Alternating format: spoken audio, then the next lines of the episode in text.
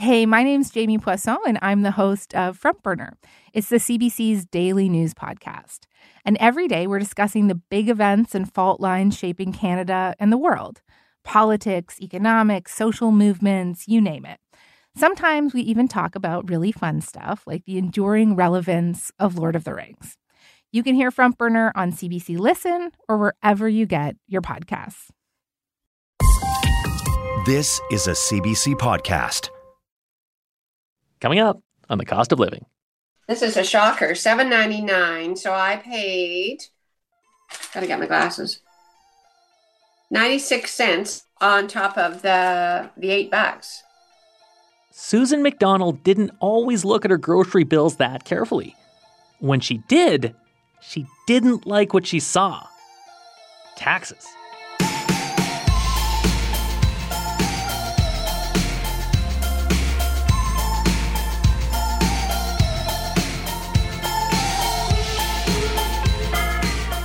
Hi, I'm Paul Haavardsrud. Welcome to the cost of living.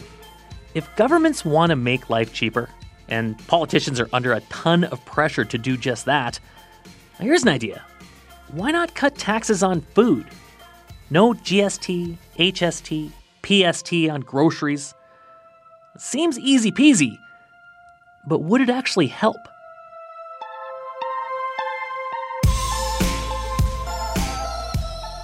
Also, today, one in 10 new mortgages in Canada now comes from a so called alternative lender. And that is a lot of borrowers taking on a lot of risk. Up first, the big two airlines, Air Canada and WestJet, have fought for your travel dollar for years. So, what happens if they stop fighting?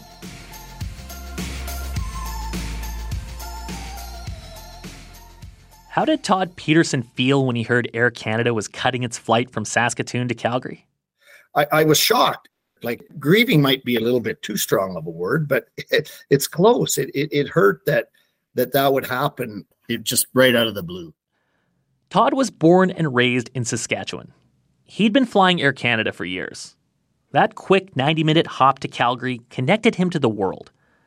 So when Air Canada said it would stop flying direct, like I, I just thought, are you kidding me? Like it's the gateway to the world for us, right? Like so many people that live in Calgary are from Saskatchewan, number one. But then from a business standpoint, there's a huge amount of business that happens between, you know, Saskatchewan and I'm saying Regina and Saskatoon. And then, you know, Calgary, you know, you can fly any places you want to. And then the same thing, people from Calgary want to get to Saskatoon and Regina. So you, you cut the legs out from all those things he can still fly direct to Calgary on WestJet, but with no Air Canada. It, it's it can be an extremely high cost. Um, you know, I, I, I myself have seen as high as a thousand dollars two ways. Uh, some of my friends and I, you know, I'm just telling you what I've been told. They've seen eleven hundred dollars one way. Um, you know, on, on short notice, and, and and and lots of times you, you can't even get a flight. Saskatoon isn't the only place this is happening. Canada's two biggest airlines are making big changes to where they fly.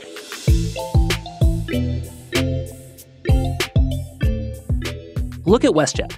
The number of seats it's flying in Eastern Canada, compared to pre pandemic four years ago, is down more than 60%. Air Canada's seat numbers in Western Canada are down by nearly a third. This is according to the analytics firm Cirium, which tracks data on the airline industry. Now, both airlines say, hey, it's not personal, it's strictly business. Costs are up, there's a pilot shortage, we can't fly everywhere. Not everyone buys that. The Chamber of Commerce in Saskatoon has gone to the Competition Bureau. It claims the airlines are splitting up the country. WestJet in the west, Air Canada in the east. And by not competing on certain routes, they're handing the other one a monopoly. I asked Ambarish Chandra what he makes of this shift in airline competition. From the perspective of the airlines, it makes complete sense. He's a public policy professor at the University of Toronto. They can always do better by carving up the national market between them. And, you know, if both airlines sort of agree to that, then each one can essentially charge high prices by monopolizing the, their respective markets, not having to worry about competition. So, dividing up the country could be good for airline profits. But is it something that would catch the attention of the Competition Bureau?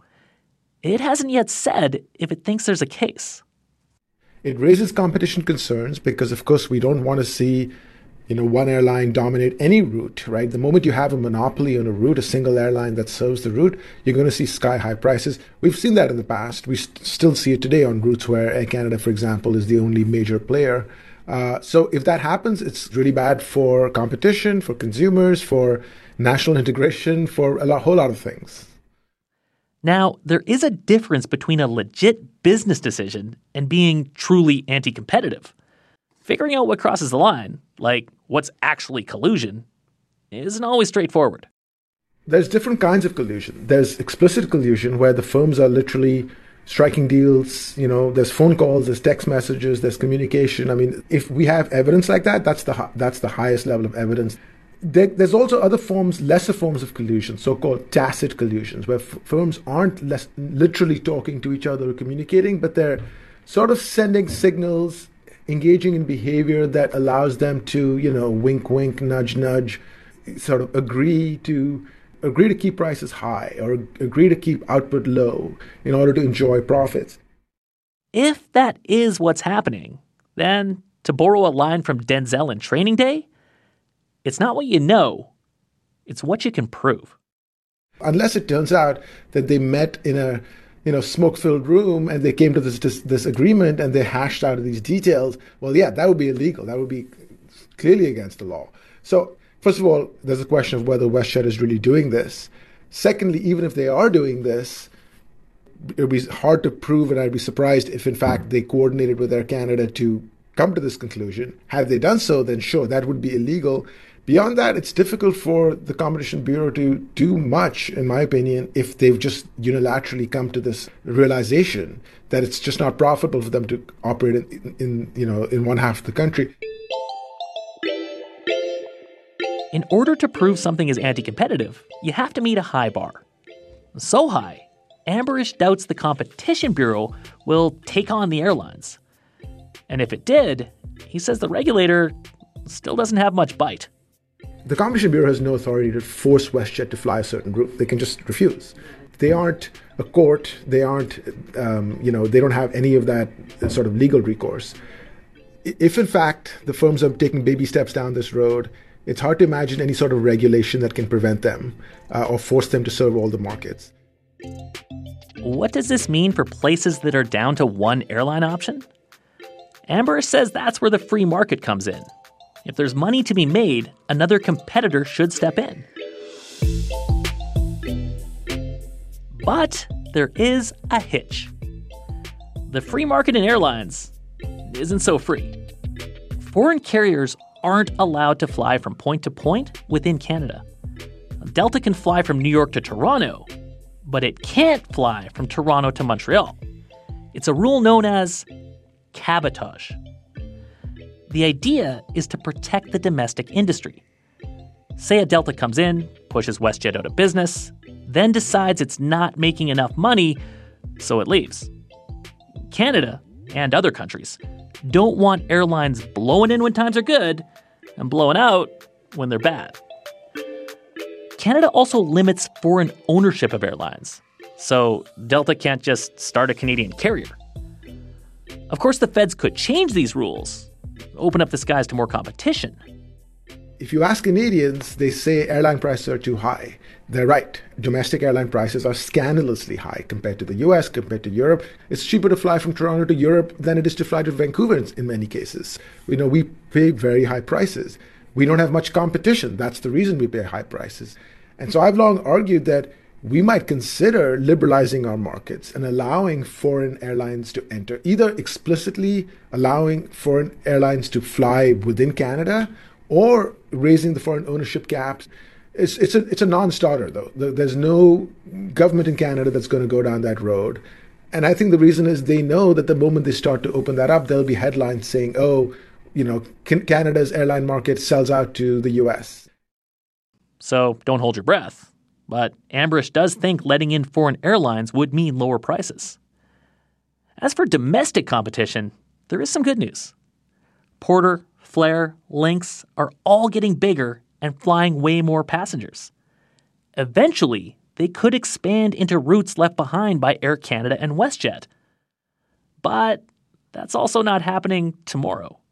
I mean, there's plenty of underserved markets in Canada. There's plenty of markets, plenty of small towns that you know see very little service, maybe one flight a day to to a big city, and you take what you get.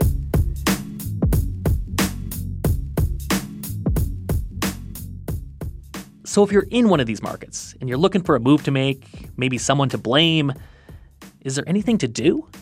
I know we all want to look around for a villain to, and maybe there are villains in the story, but I, we want to look around for a solution for someone to take action and for there to be consequences. And in this case, it's not obvious to me there is. This this market might just be underserved and might remain underserved as long as market forces don't make it profitable for these airlines to fly them. Wow, that, that is unsatisfying. Yeah, it is unsatisfying.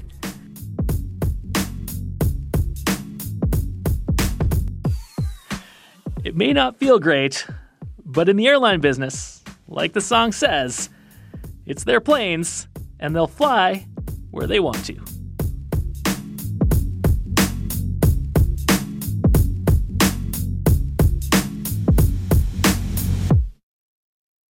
This is the cost of living. I'm Paul Haavardsrud. Ever hear about someone having a perfect credit score? A gold plated credit rating means you stroll into a marble floored bank, get shown into an office, offered sparkling water. It's nice. Then you get to borrow money at the cheapest possible rate. If you don't have good credit, you don't get the sparkling water. You get shown the door. This is where alternative lenders come in. Our producer Danielle Nerman finds more Canadians are going to these lenders of last resort and paying for the privilege. Steve Davey buys old houses in Ontario, fixes them up, then sells them for a profit. He only gets paid when the job's done. I'll know when I'm close to being finished when I have to take my shoes off. because I don't want to get the house dirty and then get it ready for a sale.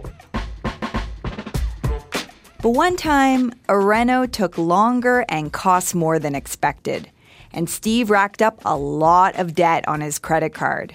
His bank wouldn't renew his mortgage, so he went to an alternative lender. Um, as a first time doing it, I felt like it was a little bit of a uh, subcategory you know, kind of like you were in a, a beggar's lineup or something. Alternative lenders go by all sorts of names mortgage investment entities, unregulated lenders, non banks. They're private lenders, so they don't follow the same rules as banks and credit unions. They will not be looking at the same things. Tania Bourassa Ochoa is a senior economist with Canada Mortgage and Housing Corporation. So they'll mostly be looking at your cash flow, so your ability to be able to pay every month, but also the value uh, of the property. But they won't be looking at your debt, they won't be looking at your credit score. And so these lenders are actually offering an opportunity to get a mortgage loan if you're not able to get one with a conventional or traditional lender. They give Canadians who are self employed, have bruised credit, or no credit a way into the housing market. And their clientele is growing. Over the last few years, increased regulation like the mortgage stress test has made it harder for buyers to qualify. Banks need proof you can cover your payments if interest rates go up. Non banks don't. This is why, according to the CMHC, alternative lenders have become a bigger player in Canada's mortgage industry. About 1 in 10 new mortgages are now with private lenders. The catch? Alternative lenders charge higher interest rates. Like, way higher.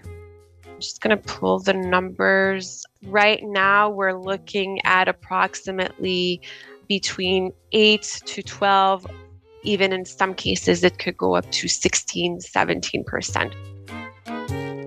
A mortgage with a 17% interest rate? Yikes. Most of them are also interest only loans. So, what you pay every month is only your interest rates, but you won't be paying down the capital on your loan. So, it is a product that is typically meant for a short term. So, we're talking one or two years. Enough time to repair or build up your credit so that you can switch to a traditional mortgage with a lower interest rate. But Bourassa Ochoa says the bar to qualify with a bank has been raised so high, people are getting stuck. Mortgages renewed with alternative lenders are also growing. That is definitely a risk. And if we look at just overall in Canada, we have very, very high levels of household debts, and the three quarters of that is mortgages, basically. But for Steve Davey, who is constantly buying and selling houses, renewing with an alternative lender has worked, even when the interest rate on his mortgage was higher than the bank. I'll tell you, I've done a 10% mortgage for one year on a house, but I doubled that house's value in that one year. So tell me if that was smart. I wouldn't have had the opportunity without the 10% mortgage. As for his next home purchase, Um, so my goal would be no bank because I'll be mortgage free. now that is smart. For the cost of living, I'm Danielle Nerman.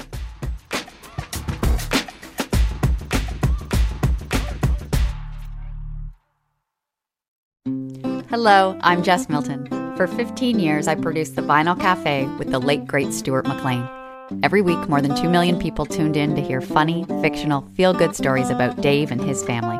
We're excited to welcome you back to the warm and welcoming world of The Vinyl Cafe with our new podcast, Backstage at The Vinyl Cafe.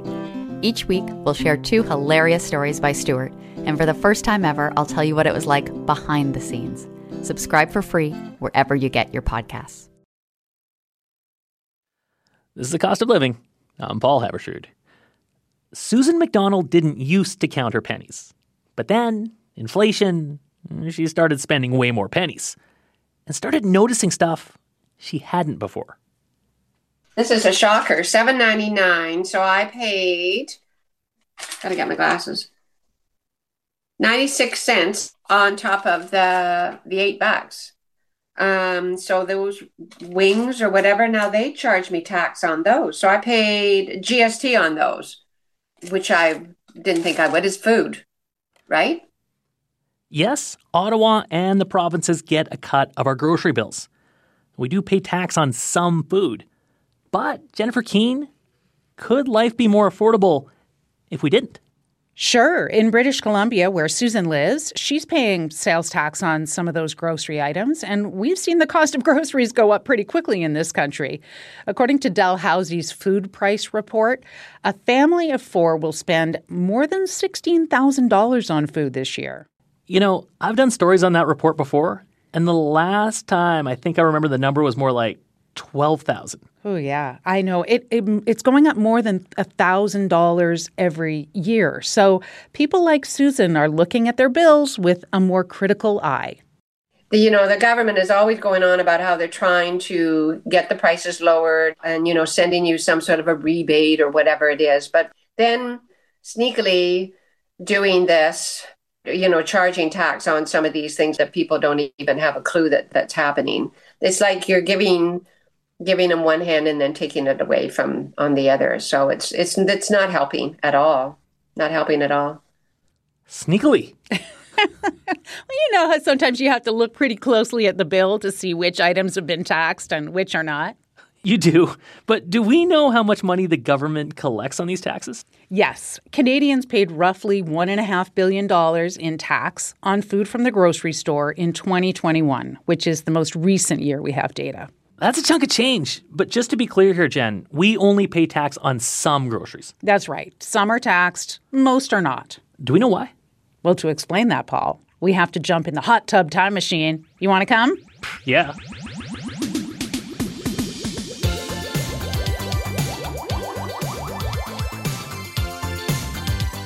So it was the late 80s.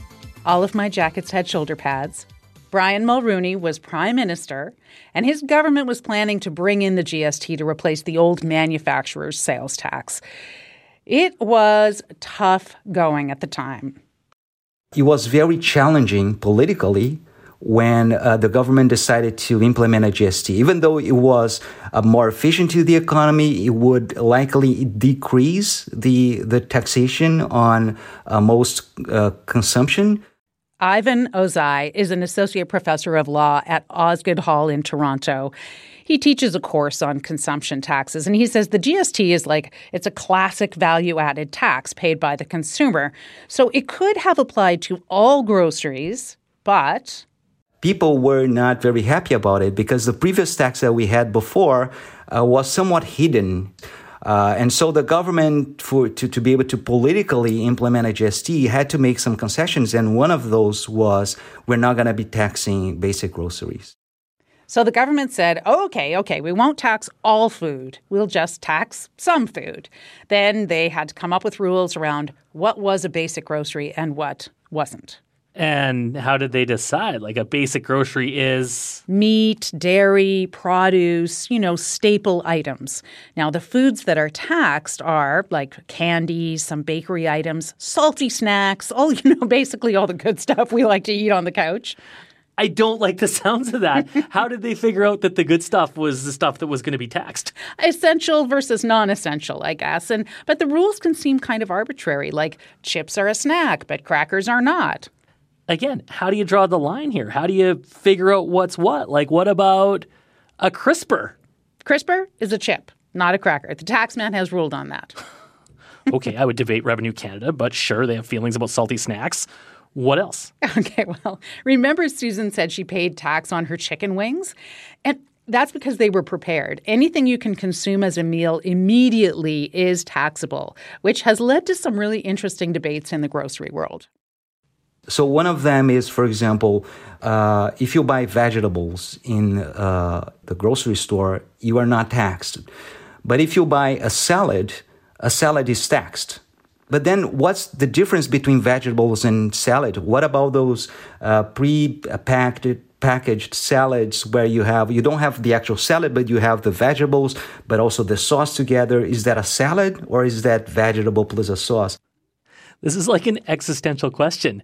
When is a salad just a bunch of vegetables? I don't know. That very question went to court over 20 years ago, believe it or not. And a judge ruled that a salad kit is not prepared food because you still have to cut open that little dressing packet, you know, pour it on the greens. Some nights you're tired, that feels like enough cooking. it is in my house. So so this means that a prepared salad in a container that you could just eat, that's taxed, but a salad kit is not. Okay, so we have rules, we've figured out what's taxed and what's not. But the bottom line right now, Jen, is life is expensive. And we know politicians are feeling it. They're hauling grocery chain CEOs onto Parliament Hill. They're saying, hey, you got to do something about food prices. There is pressure out there to do something about affordability. And and some provincial politicians are saying, "Hey, maybe we should look to our own house."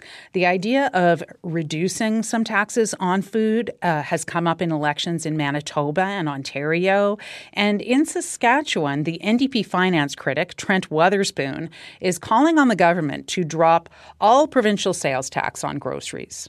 You know, we think it's unfair uh, that uh, a, a family stopping in to the grocery store that might be picking up a rotisserie chicken, for example, to take home to their family or uh, possibly help prepare some some of the lunches the next day, are subjected to both both taxes on that front. This is not the first time rotisserie chicken has come up on this show.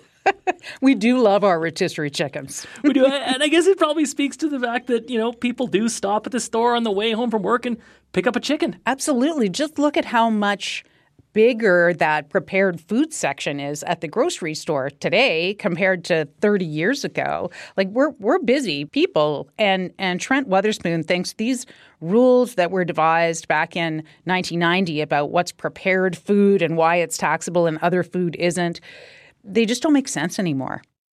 Well, I think the way the the fact that food's taxed in Canada in this way, and that um, we have provincial governments like that in Saskatchewan that have piled on with that tax, it's it's just really wrong, and it's uh, it's about placing a heavy burden on. Um, hardworking families and people and seniors, um, and it's the wrong way to go. So he wants to drop the PST on groceries, but would this actually help with affordability? It seems like it's a no brainer, but we can't say for sure that it would. Ivan Ozai says even if you dropped grocery taxes tomorrow, there are no guarantees. It's not something certain that reduction is going to actually reach consumers, right? Because uh, you reduce the tax rate, but then what may happen is that retailers may just keep the, the price or increase the price so as to absorb the benefits from the tax reduction. So, whatever policy was behind reducing tax rates for a given product uh, will end up maybe not benefiting the final consumer. So, you can cut grocery taxes, but then maybe the retailer doesn't pass through the savings. It just kind of pockets the difference and makes a little more money. It just goes to show how complicated the issue of food prices is and how there's no simple answer to bringing them down. When you've got all these factors driving costs, rising energy prices, global conflicts, taxes play a small part in it, but not the biggest part. They're just low hanging fruit. So a tax holiday may help with affordability, but not necessarily. Not necessarily. Hmm.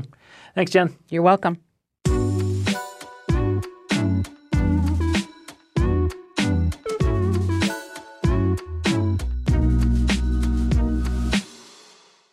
Coming up on next week's Halloween edition of The Cost of Living, a look at prime real estate from Beyond the Grave.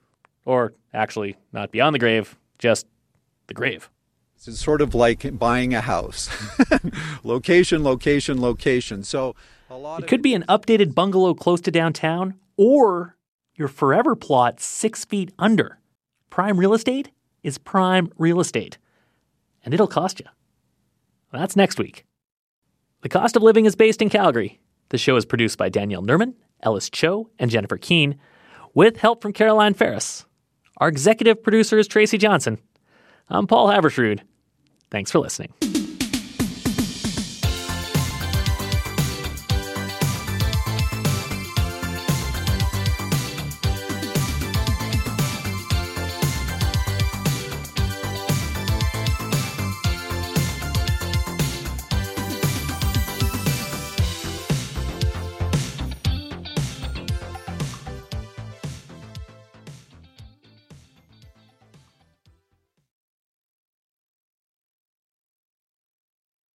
For more CBC podcasts, go to cbc.ca slash podcasts.